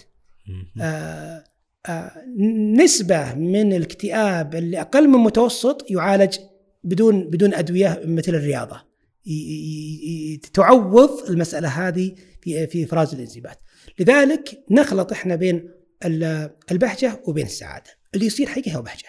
مهم. كل كل ما يوصف حاليا هو عبارة عن عن بهجة. لذلك النجاح لا يؤدي إلى إلى إلى السعادة. هو يؤدي إلى البهجة. أها. يؤدي إلى البهجة. وبالتالي آه، الفيصل فيها إني بعد مدة راحت البهجة. إذا راحت هذه إذا معناته يعني ما حققت المطلوب. بالرغم السعادة ليس ضروري انها خط مستقيم. سعادة ترقى وتختلف لكنها الفيصل فيها هو الرضا الداخلي. السعادة هو رضا داخلي عن وضعك الحالي والمستقبلي. هذا باختصار. باختصار. لذلك لما يجي واحد يقول سعيد خلاص هو هو قال إنه سعيد لكن يشترط إن السعادة تطلع على الشخص. كلامه حديثه باجد إليك ترتبط ارتباط كذا بالرضا. قدر ما أكون رضا داخلي قناعة عالية جدا فأنا بهالشكل فعلا سعيد. طبعا في القرآن وصفت وصف واحد اللي في الجنة وهي قمة السعادة. ما في نقاش وأما الذين سعدوا آه، فمنهم. شقي وسعيد الآخر. لكن في الدنيا عندنا عندنا سعادة اللي هو الرضا الداخلي. شعور آه، بالطمانينه والرضا الداخلي في الوضع الحالي والمستقبلي. بغض النظر عن النجاح. لذلك ممكن واحد لم ينجح وسعيد على اعتبار طبعا وجوده مكونات أساسية للحياة لكنها في النهاية هو رضا داخلي نجي للإنتاجية. الإنتاجية تدعو إلى البهجة. الواحد نجحت وحققت نتائج فأنا أنا مبتهج. آه، يجي موضوع إدارته لمشاعره يعني قد يجيك واحد اشتهر وحقق نتائج وهو غير راضي. غير راضي غير راضي.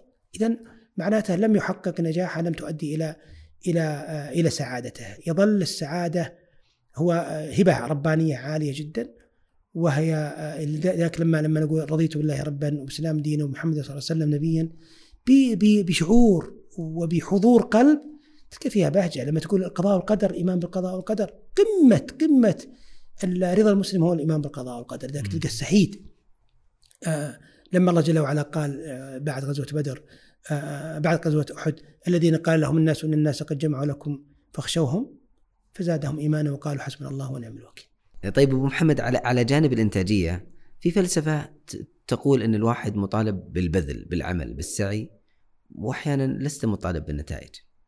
ففكرة النتائج والسعي والبذل هل هي مرتبطة ببعض ولا هذا معنى وهذا معنى آخر؟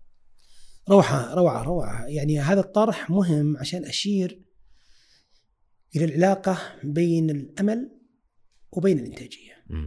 آه بعض الناس يطرح الأمل كناحية سلبية على الإنسان وهي وهي وهي حقيقة نعمة عظيمة جدا. وجود الأمل هو اللي يجعل الإنسان متحفز. ولذلك مكون من مكونات الإنتاجية هو موضوع التحفيز أن يكون متحفز وجود الأمل هو الذي يجعل الشخص يعمل بشكل كبير. آه الأمل المستقبلي هو الذي يضخ القوة الواقعية.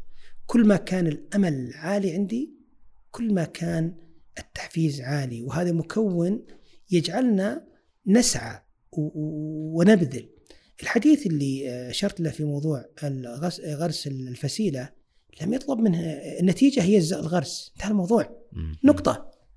تغرس غرسة. انتهى الموضوع. آه قد تكون عدد من النتائج أنت هي النتيجة هي مرحلة آه في الوسط وبالتالي ليس بالضرورة أنك ترقى إلى مرحلة نتائج أعلى. لو أردنا أن نقسم النتائج مرحلية فأنت تبذل جهد معين حصلت نتيجة آه هذا مكسب عالي. أردت تتطور وتترقى في نتيجة أعلى.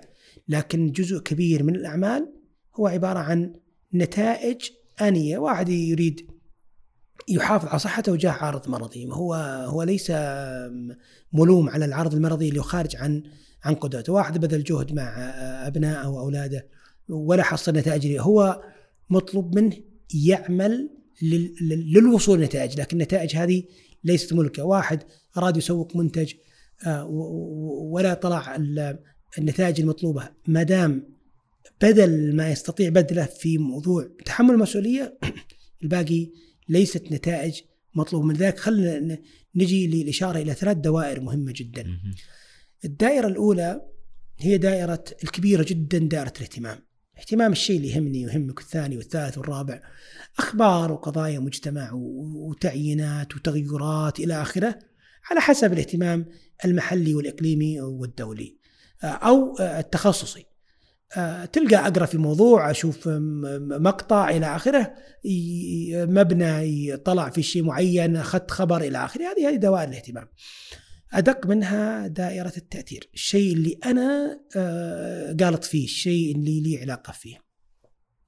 لي علاقة فيه العمل اؤثر فيه العائلة اؤثر فيها أو المجتمع الأسرة اللي أنا أعيش فيها الكبيرة مؤثر فيها أشياء كثيره أنا مؤثر فيها. أدق دائرة وقليل لاحظت يطرقون لها اللي دائرة التحكم. الشيء اللي تبعي أنا مكتبي سيارتي بيتي آه إذا كان واحد عنده شركة أو عمل وإلى آخره أنا أتحكم فيه. هذه الدائرة هي المسؤولية الكاملة عند الشخص. تطلع من دائرة التحكم إلى التأثير ومن التأثير إلى الاهتمام. في اللي أنا مسؤول عنه هو موضوع التحكم. إذا جينا لبعض الأشياء اللي خارج التحكم أنت ما أنت مسؤول عنها. ما أنت مسؤول عنها إذا نتائجها مي بملكك أنت قد تؤثر فيها لكن هي ليست ملك لك. وإذا ما كانت ملك لي معناته أنا لا أستطيع إني أتحمل مسؤولية شيء لا لا لا أملك لذلك لما قلنا إدارة الوقت ليس ملكك الوقت أنت ملكك المهام اللي اللي تضعها في الوقت. يا سلام. ممكن طيب نعرج على جانب يعني في رفع الإنتاجية عند الشخص اللي هي الحديث عن الأدوات وأذكر يعني بعض الأدوات يعني برجع إلى على على الصعيد الشخصي كانت فعلا مؤثرة في التغيير في الإنتاجية فكرة العادات وصناعة العادات وكيف تصنع العادات فكرة الأهداف الصعبة فكرة آه، إن يصير عندك مثلا تدوين زي جوجل كالندر وغيره آه، فكرة التأكيدات والتخيل اللي موجودة يعني ودي ناخذ هذه الأدوات ويعني ناخذ فيها فلسفة بسيطة بحيث إنها آه، ترفع من إنتاجية الواحد. طبعا هذه اللي مرتبطة ارتباط كبير بين الانتاجيه والتخطيط الشخصي وتقاطعون فيها بشكل كبير جدا. اتفقنا الآن الإنتاجية مربوطة بنتائج. والنتائج مربوطة بأهداف، إذا مطلوب مني أنا أهداف كي أصل إلى إلى النتائج، هذه الآن أرضية اتفقنا عليها مع بعض. آه كتبتها بيدك، وضعتها في Word، في Excel، استخدمت احد التطبيقات وهي بالهبل كثيرة جدا تطبيقات المهام آه مايكروسوفت عندهم تطبيق اسمه To Do سهل ولذيذ جدا. آه عدد تطبيقات المهام بالمئات بالمئات. آه جوجل عندهم Keep Trello. وروح بس اكتب GTD اللي هي Getting Things Done اللي إنجاز المهام في آه، سواء App Store ولا ال Play في الأندرويد. راح تلقى تطبيقات معي ولا تتعب نفسك في البحث عن بدائل. خذ أبسط أبسط شيء اللي منزلينه الناس كلهم. لاحظت إنه آه، مايكروسوفت To Do بعد ما كان Wunderlist واشتروه مايكروسوفت آه، وحوله لهم. من اسهلهم وأبسطهم وأعمقهم في نفس الوقت. هذه أداة مهمة إنك تكتب. ما تريد تبي تكتبها على ورق اكتب على ورق تبي تكتب على طاولة؟ اكتب على طاولة. تكتب على يدك؟ اكتب على يدك. الشياب من أول يربطون شماغهم و يتذكر عن طريق ربط الشماغ وأذكر في واحد كان يربط الشماغ يمين وشماغ يسار. آه، ثم بعض مرات ينسى وش ربطه ويعرف إن عنده شيء وينسى وش ربط. تأثير كتابة الهدف تأثير قوي جدا وأنا أذكر دخلت تعد يعني دخلت تحدي أنا وشخص في موضوع آه، أثر الكتابة ويقول أنا لا أؤمن بأن الكتابة تؤثر. وقلت أنا أدخل لك تحدي بس تحدي صادق.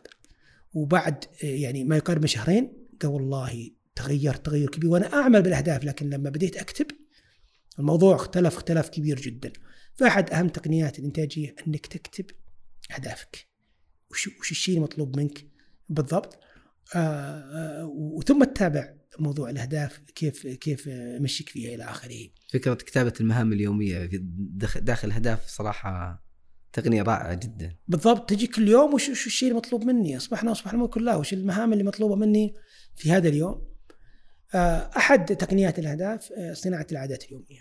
صناعة العادة اليومية دي آه، موضوع من من الأعمال ذات المدى حقيقة لأنها تقدمك الأمام بجهد بسيط ورجاء رجاء أبو عمر يعني إن استطعت إنك تنقل هذه من حولك حدد عادة يومية تريد تكرارها بما لا يزيد عن 10 دقائق يوميا. قراءة، مشي، تمارين، اتصال، كتابة، سماع، كل ما تشاء من المهام اللي ترابها. حدد لها وقت ثابت. يا سلام. واربطها بالصلوات. أو دخول مكان وخروج من مكان. جيت أطلع من مكتب أول ما أوصل المكتب. أذن الظهر صلاة الظهر أذن العصر صلاة العصر. إلى آخره. دخلت البيت ركبت السيارة. كل ما كان تعاملك مع العادات اليومية بالطريقة هذه وجدت فيها نتائج كبيرة جدا. وأنا يعني تعاملت مع والله مئات الأشخاص في صناعة العادات. اليوميه بهذا الفكر. عمل محدد يعني عندك شيء. في وقت محدد لمدة عشر دقائق لا تزيد عن عشر دقائق. نتائج لا تتصورها. لا تتصورها في موضوع تأثيرها على الشخص. إنجازات كثيرة جدا تمت عن طريق يعني العشر دقائق. لو سألت يعني إحنا كمجتمع متدين لو آه، قلت كم واحد يختم القرآن؟ في السنة كم تختم القران مرة؟ جزء كبير من الناس بالرغم من أهميتها ما يقول مهمه لا مهمة جدا. أو كم مرة تختم سماعا مو لازم تقرأ. هل جواب محرج للناس؟ أنا ما اسويه حقيقة لأنه محرج. لو أراد يقول واحد ودي نعم أو واحدة نعم والله أرغب. نقول خلاص 10 دقائق العادات اليومية. صليت الظهر العصر المغرب العشاء خلاص اقرأ 10 دقائق. أبو عمر اللي يقرأ 10 دقائق يوميا من المصحف يختم شهرين. شهرين بس بس يختم. اللي بيقرأ كتب يستطيع ينهي كتاب شهريا بعشر دقائق. أشياء كثيرة اللي ودي يمارس الرياضة لذلك أنا أقول للزملاء اللي عندي برنامج إنتاجي الشخصية من أراد أنه آه، يسجل في نادي كثير أسجل نادي أسجل نادي أسجل نادي أسجل في نادي آه، أقول له امشي عشر دقائق يوميا كعادة يومية قبل ما تسجل في نادي إذا تكرمت. فإذا سووها يختلف تعاملهم معها بشكل بشكل عالي. طيب أبو محمد ال ال ال في قاعدة العادات هو مبني على غرس العادة أو نزع عادة مثلا سلبية كل كلاهما بنفس ال ال الاتجاه؟ طبعا آه، في الإنتاجية مهم إن نقول إحنا نزرع إحنا ما لنا علاقة في الإنتاجية بموضوع التخلص آه، من عادات. آه، طريقتنا زراعة مثل ما ذكرت آه، قبل قليل إنه آه، سلوك تريد آه، تعزيزه إيجاده. في أحد آه، محاور الحياة آه، السته أو السبعه تخصص له أو تحدده تخصص له 10 دقائق كحد أقصى ممنوع تزيد عليها. ثم تحدد وقت اللي آه، انطلاقه. وهي مرتبطة ارتباط كبير بالبناء النفسي لثبات العادة في الدماغ. يجي شرارة ثم يجي السلوك ثم يجي المكافأة. هذا المعتاد. فإذا كنت ودي أمشي شرارة لمثلا صلاة عصر ظهر مغرب إلى آخره دخلت المكتب أكتب مهامي قبل ما أمشي المكتب أكتب إنجازاتي إلى آخره. آه، صليت العصر أتصل على واحد. آه، هذا السلوك هو اللي يرتبط بالشرارة اللي هي الوقت الثابت اللي أوقته مع مع العادة. وهذه الطريقة اللي مثل ما ذكرت يعني مئات الأشخاص كونوا يعني عادات ليس لها حصر آه، عن طريق اختيار عادة اختيار وقت ثم ثم البداية. آه بعض الناس يقول كم يوم؟ ما في كم يوم. إلين تثبت عندك. لا 21 لا 14 لا إلى آخره. متى ما صارت عبارة عن نفس وسلوك معتاد لذلك ال- العادات تعزيزها هو يعزز الشخصية عند الشخص. ثم الشخصية تعزز العمل ثم العمل يعزز المصير. وبالتالي بلا شك آه، يعني أقول بملء فيه أن صناعة العاده اليومية بهذا الفكر اللي أطرحه الآن ويعزز من جودة الحياة. عند الشخص، كيف تستطيع زراعه آه، عاده يومية فاعلة وهي مرتبطة كذلك بالوعي، برجع مرة ثانية أربط كل المواضيع بالوعي فزياده الوعي هو يزيد من جودة الحياة عند الشخص. يا سلام. فكرة الأهداف الصعبة؟ الأهداف الصعبة طبعا إذا أيقنا بمبدأ الأهداف كبوابة للإنتاجية نجي نقول وش في أهداف طموحة عندك؟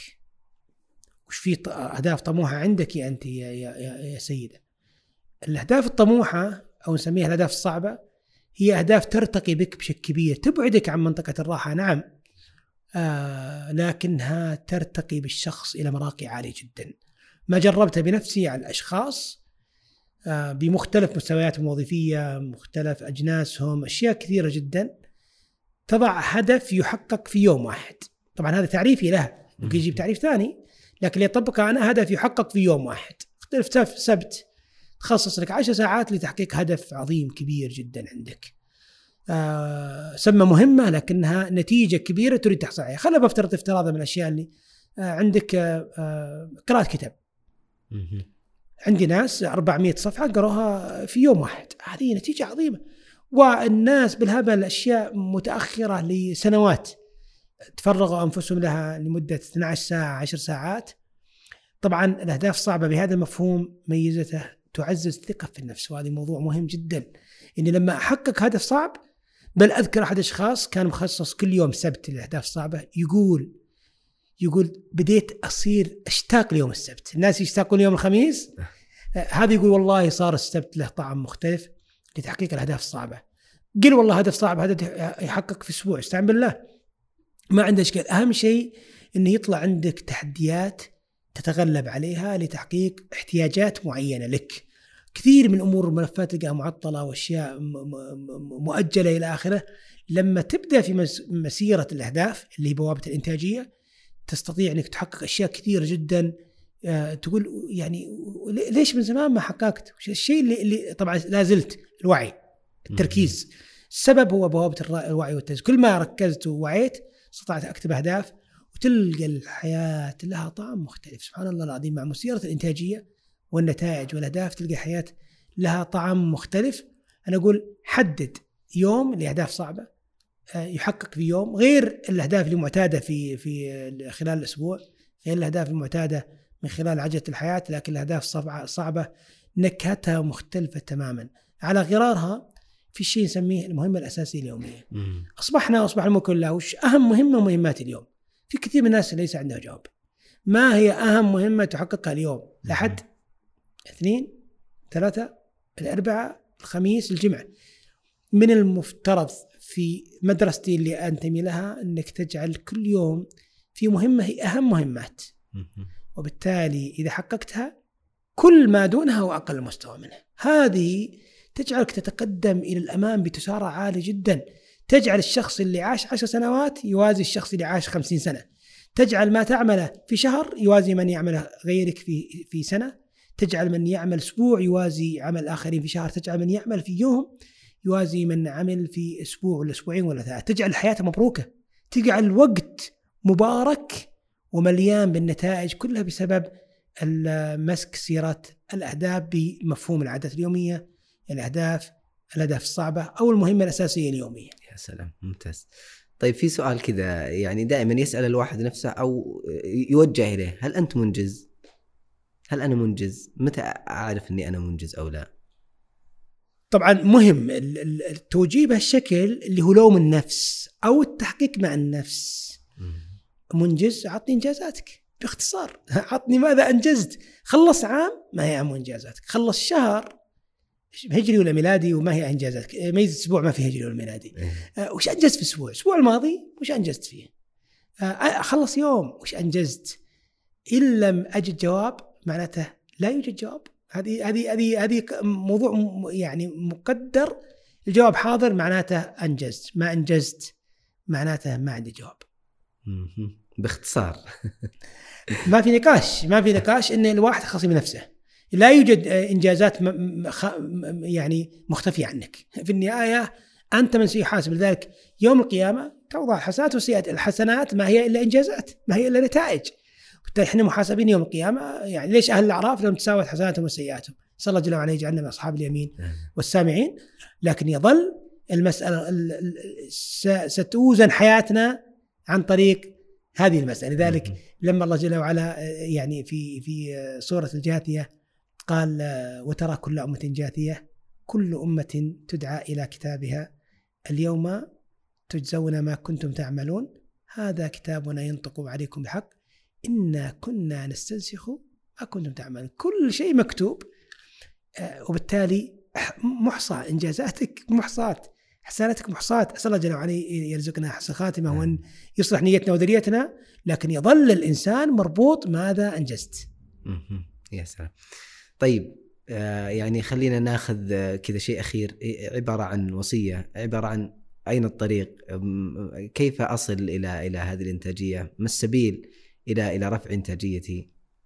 يعني ناخذ فيها توصية للناس اللي يقول مثلا ما عندي وقت أنا مشغول طول وقتي متى أقدر أقرأ متى أقدر أنجز متى أقدر أفعل. واحد يقول والله أنا ما أقدر أبدأ في هذه المهمة. يعني في في مثل هذه. جيد كختام. طبعا في ناس آه، خارج خارج هالطرح آه، مستقلين.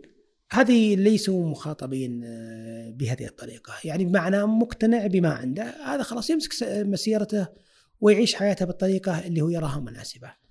اللي نخاطب اللي هو لما يجي واحد أو واحدة يرغبون أنهم يترون حياتهم ويطورونها. الفيصل في المسألة هذه أن عندك مورد واحد اسمه الوقت. لا يوجد عندك مورد ثاني تستطيع التعويل عليه غير الوقت. فيصل المسألة لما لما النبي صلى الله عليه وسلم سأل معاذ والحديث المشهور النبي صلى الله عليه وسلم قال ألا أدلك على ملاك ذلك كله معاذ؟ قلت بلى يا رسول أنا أقول ملاك المسألة كلها لما نتكلم على وجود جلسة محاسبة أسبوعية للشخص بينه وبين نفسه. يجتمع يعني في, في مع نفسه اجتماع آه، خاص أسميها أنا الخلوة الشرعية مع النفس. تقعد تقعد مع نفسك تحاسب نفسك. ماذا أسأت وماذا أحسنت؟ كيف قضيت أسبوعي؟ ما هي إنجازات أسبوعية؟ هذه الجلسة من شأنها أنها تعيد الواحد بشكل كبير لإعداد المصنع. كيف يستطيع أنه يدير حياته؟ كيف يستطيع أنه يرفع من وعيه بشكل كبير؟ كيف يستطيع يزيد من نتائجه بشكل كبير؟ لأن أزمة الوقت الناس يقولون مشغولين ما عندنا وقت. آه هذه إشكالية كبيرة لما يكون واحد لما يكون وهم عنده أنه مشغول. ولا زلت المسألة قائمة على أن الدماغ يعيش توهان في التعامل مع الوقت. هذا التوهان يجعله لا ينتج في حالات كثيرة جدا. حتى المشغولين يحس أنه مشغول والحقيقة عنده وفرت وقت لكن هو ما يستطيع التعامل معها. أذكر كثير من الأشخاص اللي آه، اشتركت أنا وياهم في في موضوع الإنتاجية. آه، كان يطلعون الساعة 9 9 9 العشاء. آه، بدأ يطلع الساعة 5 أربع ساعات وين راح هذا بالهبل طبعا اللي يتكلم عن هذول بالهبل. يعني يعني أعداد كبيرة جدا. تنقص ساعاتهم في اليوم ثلاث ساعات أربع ساعات. طيب ليش انقصت؟ لأن كان كفاءة استثمار الوقت كانت فيها إشكالية. فلما تيجي تحاسب نفسك تستخدم مثلا من الأدوات الموجودة. Google Calendar أداة قوية جدا لمعرفة أو لتقسيم الوقت. أداة قوية للغاية. ومن يقول لي مشغول أقول تعال إذا تكرمت خلينا نشوف الوعي. فضي وقتك إذا تكرمت في في تقويم جوجل. آه، أو أو غيره من التقويمات. آه، مهام عندك تعال سجلها إذا تكرمت. هذه مبدئيا طبعا صعبة وقوية عن نفسها لكنها من أراد يستعين بها متاحة مجانا. فلما نقول مشغولين هو هو الدماغ مشوش. يصير واحد ليس تحت السيطرة يحس إنه مملوك يحس الشخص إنه مسيطر عليه يحس إنه خارج السيطرة يحس إنه غير مسؤول وبالتالي أنا أصبح وأمسي آه، يعني آه، أداري الأمور ولا أتحكم فيها. متى ما حسيت إني مسؤول مسؤولية كاملة آه، وأبدأ حاسب نفسي وأزيد من الوعي. لما ما ذكرت زيادة الوعي تعني زيادة جودة الحياة. الشخص اللي يقول ما في وقت أنا مشغول على طول صدق لو تقعد معه ستجد جودة الحياة عنده في مستوى ما هو العالي اللي المفروض قدراته تصل له. ملاك الموضوع جلسة أسبوعية للشخص يحاسب نفسه. ماذا آه، أنجزت في الأسبوع الماضي ماذا سأنجز في الأسبوع التالي. هذه الجلسة في نظري هي تحل الكثير من الإشكاليات تزيد الوعي تزيد التركيز تضع فيها الأهداف تحاسب فيها نفسك تحصل فيها إنجازاتك ويكون شعار مهم جيد مهم كيف أكون منتج كيف أكون منجز. يحتاج مهارات معينة ياخذها ما يمنع آه، يعزز من نفسه لكن يظل الجلسة الشخصية طبعا مثل ما عبر عنها أحد الكتاب تعبير عجيب جدا. يقول تحتاج شجاعة عالية. صدقا لا تظنها سهلة. من جربتها عليهم؟ والله فيه صعوبة عالية جدا في التزام لأنها فيها صراحة مع النفس. النفس تحاول تهرب من المسؤولية. هروب عجيب من المسؤولية. آه، الجلسة دي من أعظم مواقف آه، توجيه إصبع الاتهام للنفس في قضايا المسؤولية. وبالتالي إذا استطاع الواحد يكون شجاع ويجلس بورقة وقلم ويبدأ يكتب ويخليها اسبوعيا ثابتة سواء خميس أو جمعة أو سبت أنا أقول سينطلق انطلاق كبير ويبقى مسؤوليتنا كبيرة. ماذا حققنا في حياتنا؟ على محاور حياة الستة أو السبعة أو التركيز على عدد منها بسيط وبالتالي أتميز في حياتي. حياتنا في النهاية هي محدودة. كيف أستطيع أن أنجز أكبر قدر ممكن وبالتالي احيا الحياة التي أرغب فيها. أسأل الله جل وعلا أن يجعلنا نحيا حياة راقية. آمين. الله يجزاك خير أبو محمد. مستمتعين جدا. الله يرضى عليك. وأنا حقيقة أوجه النداء للمستمعين والمستمعات والمشاهدين والمشاهدات إن هذه أفكار وهي مفاتيح. في الأخير العمل اللي أنت راح تسعى إليه لأجل أن تنتج هو الذي سيغير من واقع يكون حياتك. شكرا أبو محمد. جزاك الله خير. الله يرضى عليك وسعدت والله بالحوار أبو عمر. الله يسعدك. في أمان الله. شكرا لك. نلقاكم على خير. السلام عليكم ورحمة الله وبركاته.